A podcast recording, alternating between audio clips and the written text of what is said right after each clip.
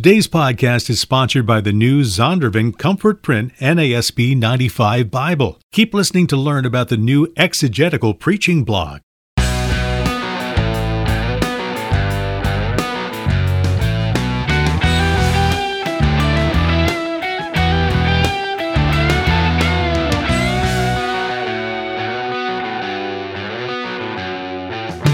Welcome to Mortification of Spin, a casual conversation about things that count, with Carl Trueman, Todd Pruitt, and Aimee Byrd. Mortification of Spin is a weekly podcast from the Alliance of Confessing Evangelicals.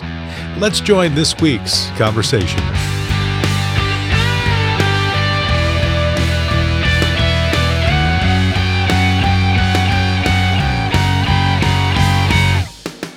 Well, you are listening to Mortification of Spin. My name is Todd Pruitt, uh, and I'm joined as always by my co hosts Aimee Byrd and Carl Trueman.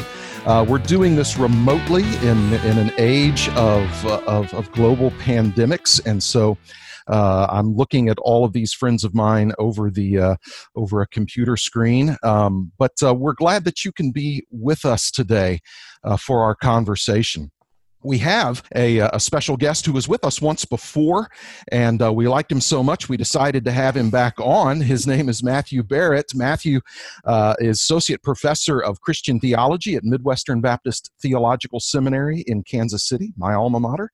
Um, he is the executive editor of Credo Magazine, which is an online theological journal, which is really outstanding. Um, would encourage you to, uh, to check out Credo online uh, for a wealth of great information.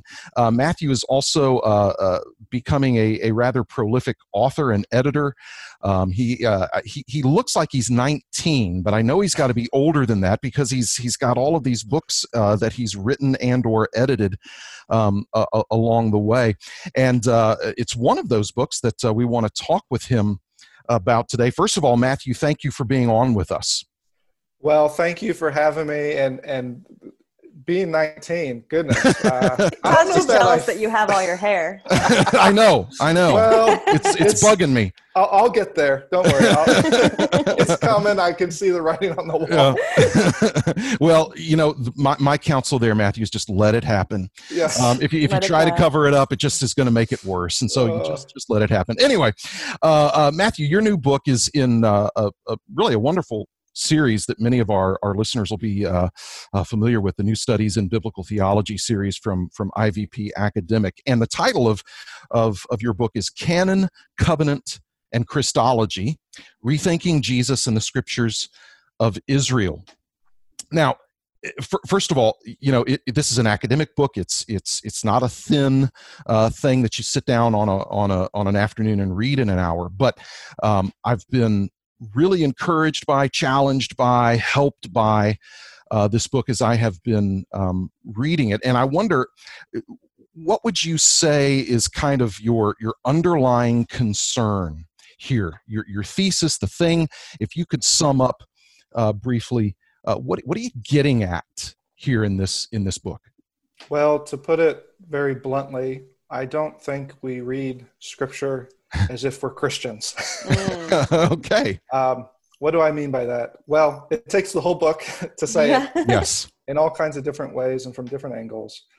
But I sometimes, I, and I've had this experience, and, and, honestly, this has been a you know a journey for myself uh, mm-hmm. as, as, I've learned. Uh, I, we sometimes, especially as evangelicals, you know, we'll sign off on the you know the inspiration box um, mm-hmm. as we should, and uh, and even the inerrancy box when it comes to our doctrine of Scripture. But then when we turn around and start reading Scripture, interpreting Scripture, we sometimes act like deists, mm. uh, as if uh, somehow God inspired this word, but um, kind of step back. And uh, we forget that, well, revelation and uh, inscript- inscripturation was a progressive process in which mm-hmm. Uh, God uh, gave us his people the canon, but over a long period of time. And he did it in wonderful ways, like through his own covenants with his people, and then most ultimately, and, and giving us um, uh, his own son, as John's gospel talks about.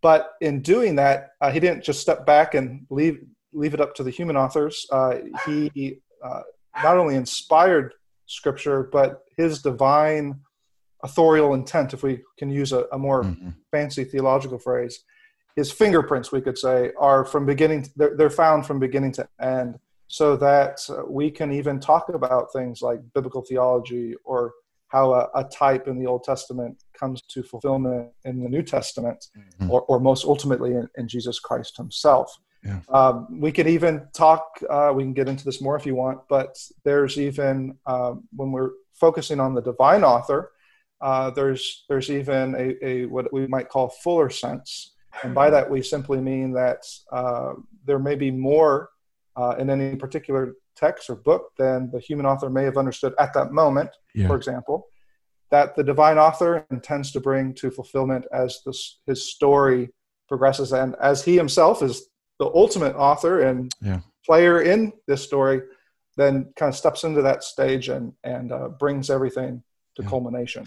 Well, you know, one of the things you show is that Jesus and the apostles uh, preached the the the Old Testament and explained the Old Testament as though, oddly enough, uh, the divine authorial intent was the chief intent to consider. How about that? Imagine that. Yeah.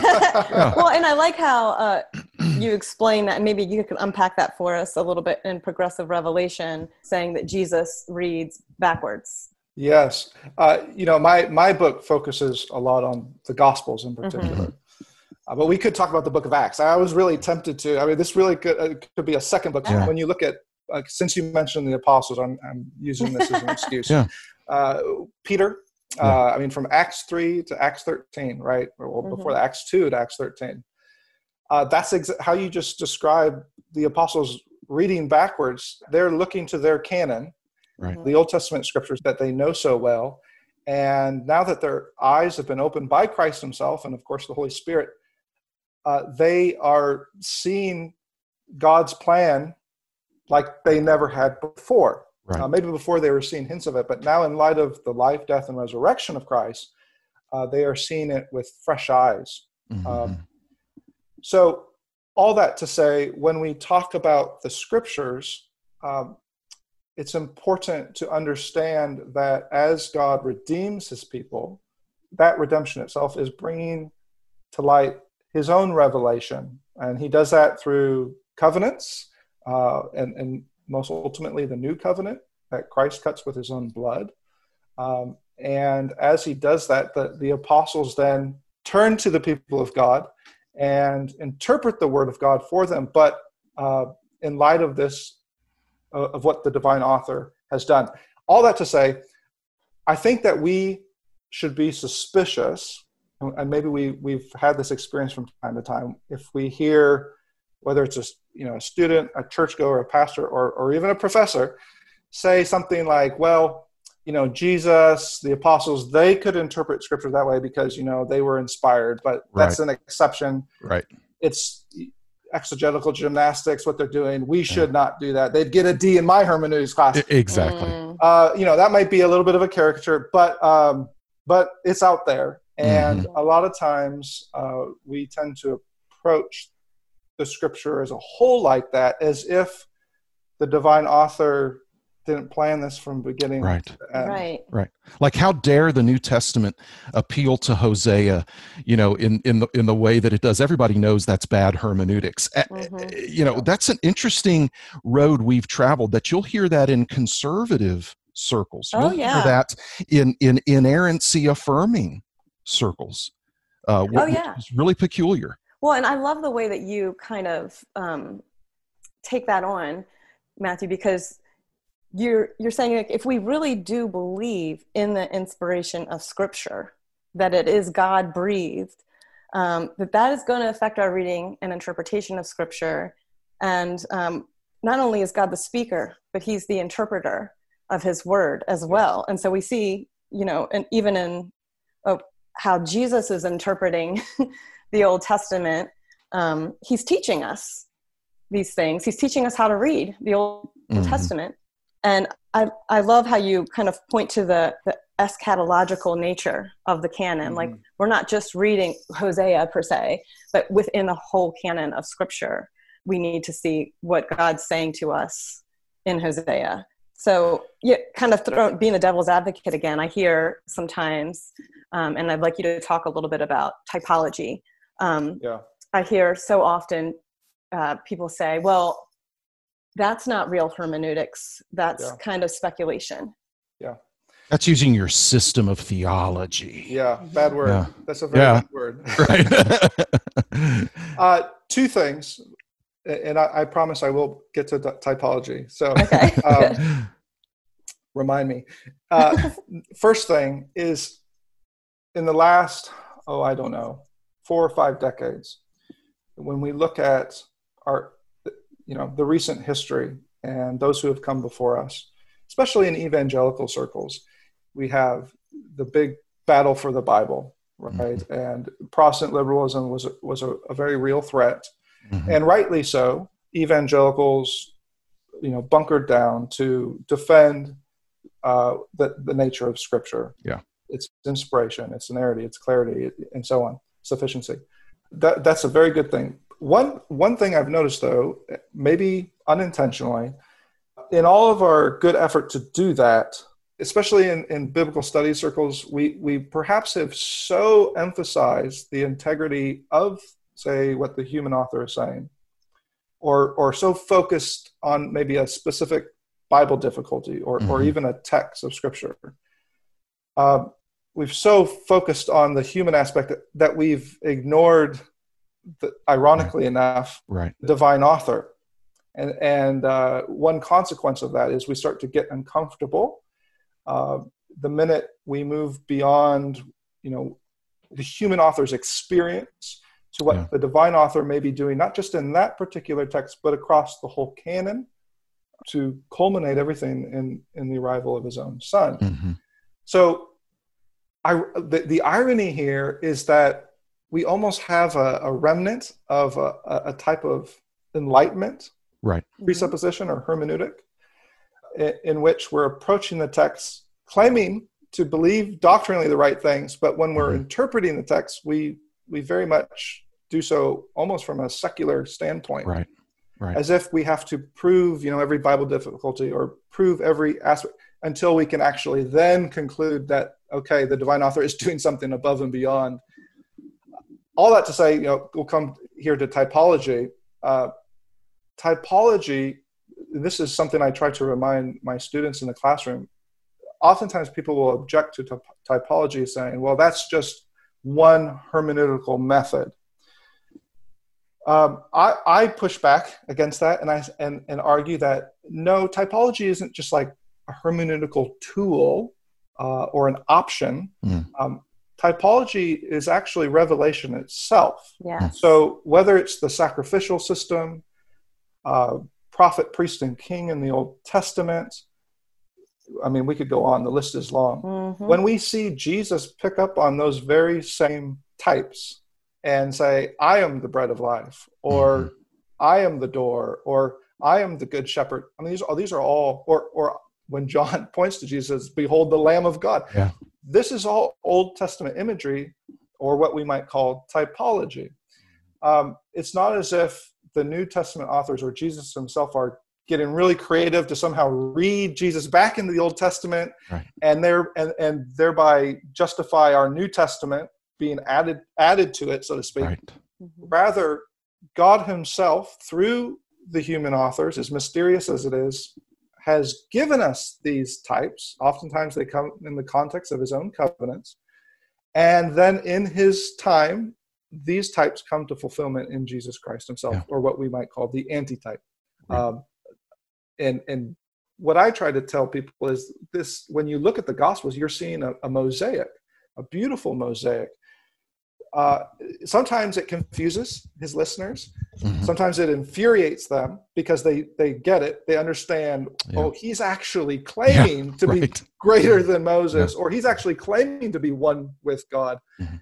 and then they want to crucify him. But all of that assumes typology, and typology itself assumes th- there's a divine authorial intent here across the whole canon, not just you know God kind of sneaking in its strategic right. points to make sure this thing works out. Right. That's why we say that that Jesus is organically in the Old Testament. He's not just there as we read him back, and and and that explains his incredulity with the experts of the law that they didn't immediately recognize him because he is so intrinsic in their own scriptures. He's organically there.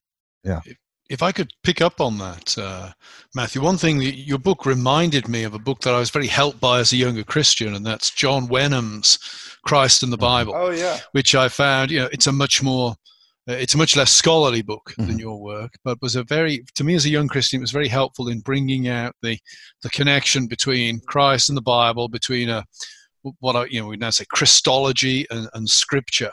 Yeah you spend some time you've got a very interesting material on the on, on the sort of the way that our christology should actually shape our understanding of scripture uh, i wonder if you could unpack that a little mm. bit for the listeners for us yeah, to me that was one of the, the, sort of the hearts of the book was yeah. the, the christology scripture connection yeah in all in, in all honesty carl uh, after I, I wrote those kind of those chapters, I thought, oh my goodness, I'm just touching the tip of the iceberg here. Hmm. Um, that's the exciting part. Yeah, that's right. also overwhelming. Yeah. but very, you're absolutely right. Very exciting. So if you could um, summarize it for us in, you know, like 15 seconds or so. Yeah. without, without, without, misleading or oversimplifying. Yeah. yeah. Um, first, uh, uh, just a couple of points in terms of Christology. Uh, first of all, um, this made me rethink how we approach Jesus and the scriptures of Israel, as I call it. Uh, oftentimes, when we're you know looking to defend our doctrine of Scripture, we go to Paul, right? You know, in, in Second Timothy, and, and very explicit statement about the nature of Scripture. Sometimes, when when we then go to the Gospels, we start to panic, is we mm-hmm. don't we just don't see a statement like that from Jesus. Um, I argue in the book, if we see, in light of things like typology and the fulfillment of types in Christ, uh, and, in light of what Christ Himself is saying, saying, if we see and read Jesus and the Gospels in that context, He has just as convictional a doctrine of Scripture, but it comes out in a very, in a very, like you said, Todd, a more organic way. That said, uh, it's not just what Jesus says, but who He is. Uh, so that, uh, and and also what He does. Uh, so all three of those are important. What He says about the canon, uh, which which John Wenham, you know, he wrote a lot about but I push that further and say um, also what he does. So as he is the is he comes on the scene as a second Adam through his own covenant adherence to the canon. That says a lot about what he thinks the canon is, mm. as he's as he his own righteousness is bringing to fulfillment, but also who he is. I, I don't spend a ton of time here, but I do have a chapter in which I just briefly dive into uh, the person of Christ and say, well, if Jesus is who he says he is, the Son of God himself, who, who is now incarnate.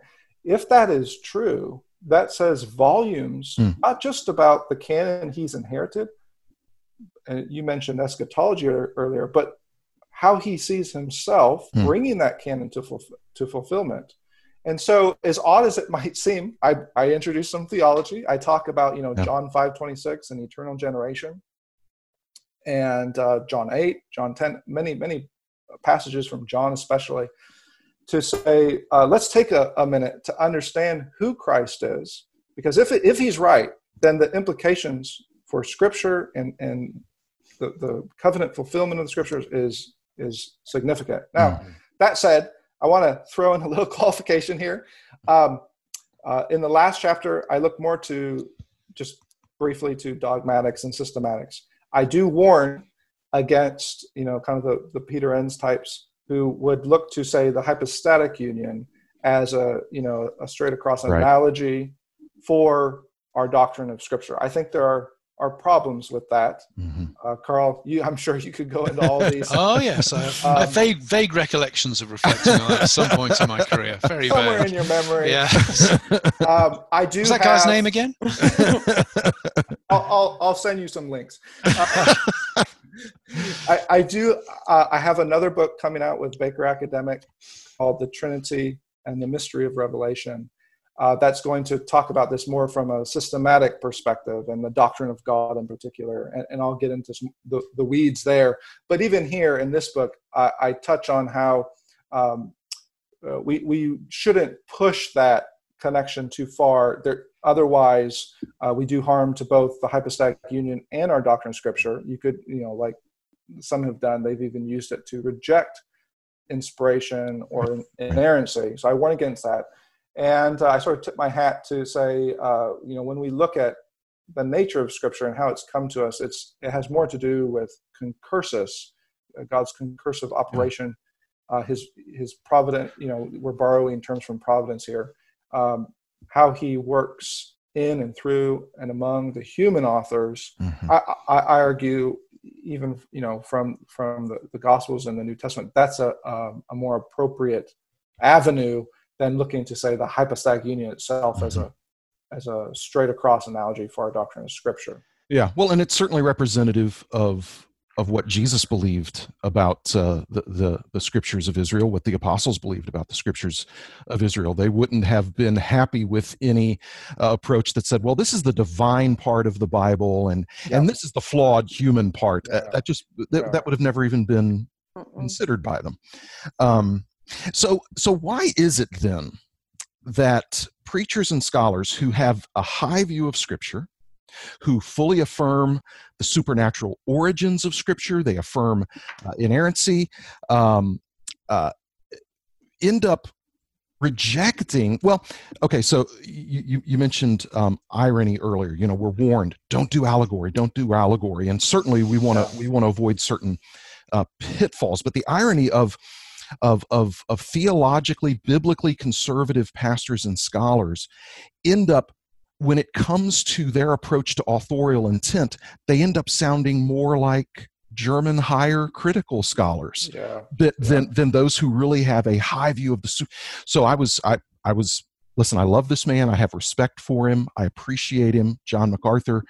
Um, I'm I'm I'm thankful for him. I disagree with his his dispensationalism, but I, I had a strange, strange uh, deal just several years ago, sitting in a in a crowd listening to him talk about inerrancy, and then when he he was asked a question about Old Testament typology, and I felt like I was right back in a seminary classroom, um, uh, hearing German higher criticism suddenly as he denied the, the, the, Christological interpretation of the Old Testament. And he said, What you have to remember is the human authorial intent. That's what you got to go with. And I thought, this is John MacArthur saying that? It was it was a strange thing. So so so what how has how is it that otherwise men who hold a very high view of the scriptures and its supernatural origins end up sounding like I want to use the word carefully, uh, liberals or, or, or, or appealing to the categories of higher criticism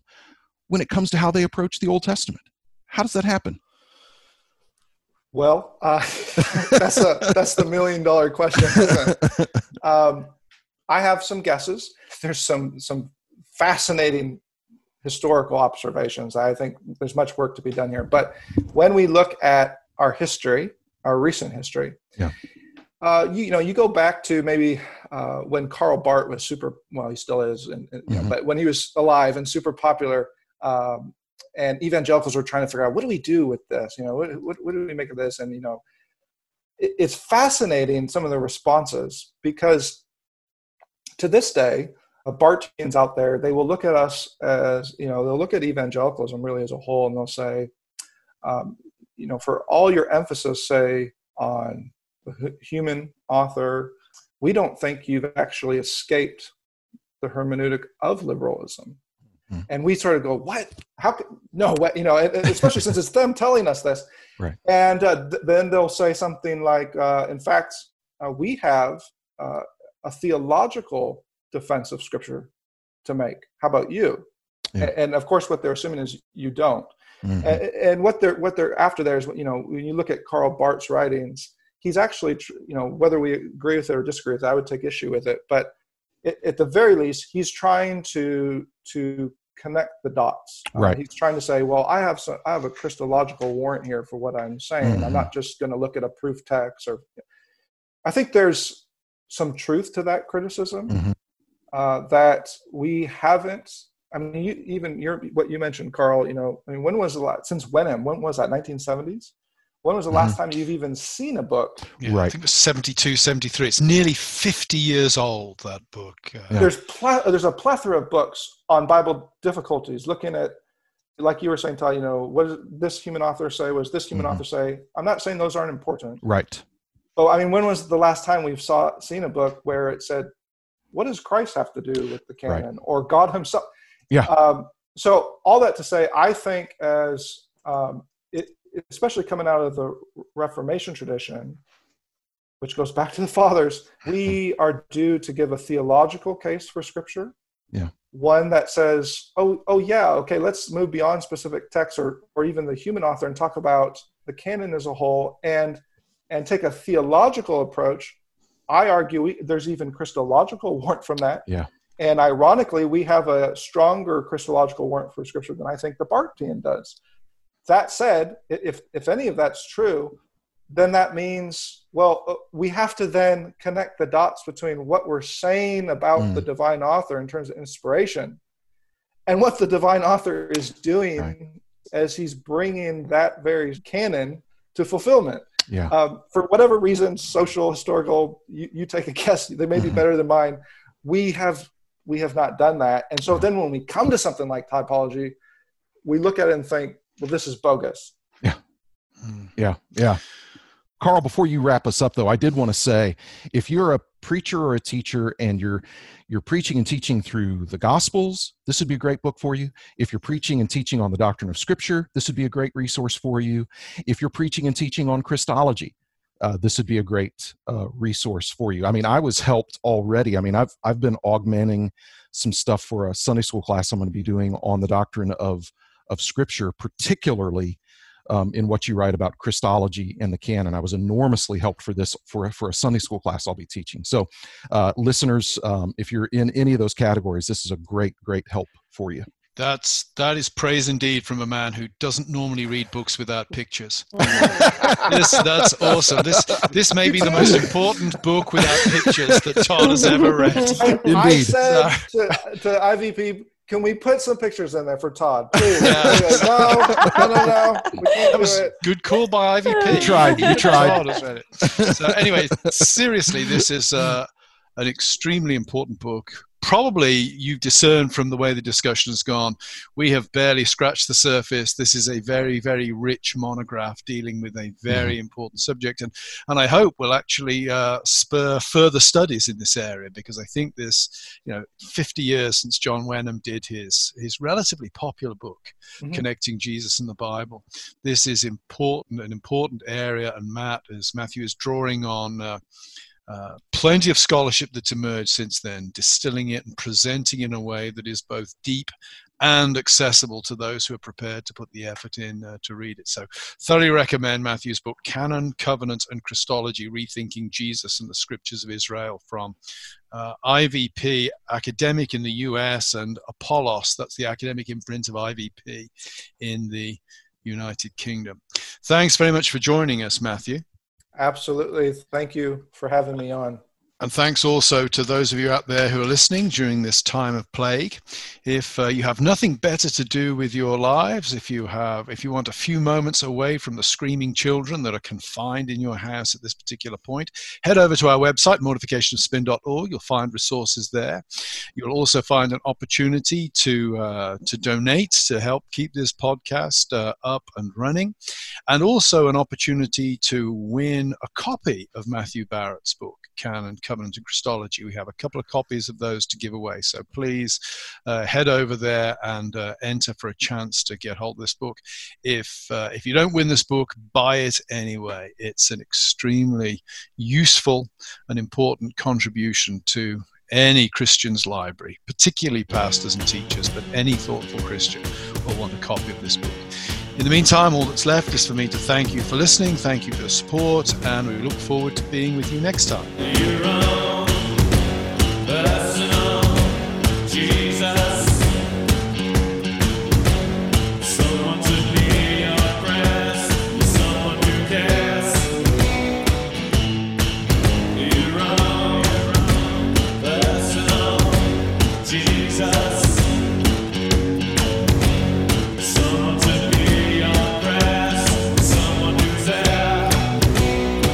Thanks for listening to Mortification of Spin, a podcast of the Alliance of Confessing Evangelicals. To read more on hard hitting topics like this, visit the podcast page and blog at mortificationofspin.org, where we'll have links and other articles from Aimee, Carl, and Todd. And while you're there, please subscribe and consider making a donation. And be sure to listen next time when Carl, Todd, and Aimee talk about. I'm convinced there are things about our previous normal that, that need to go back, but are there things Yeah. that can kind of help us to, to um, navigate a possible course correction? Yeah, we should ban hugging. Hugging is done. That interview is next time. Join us then.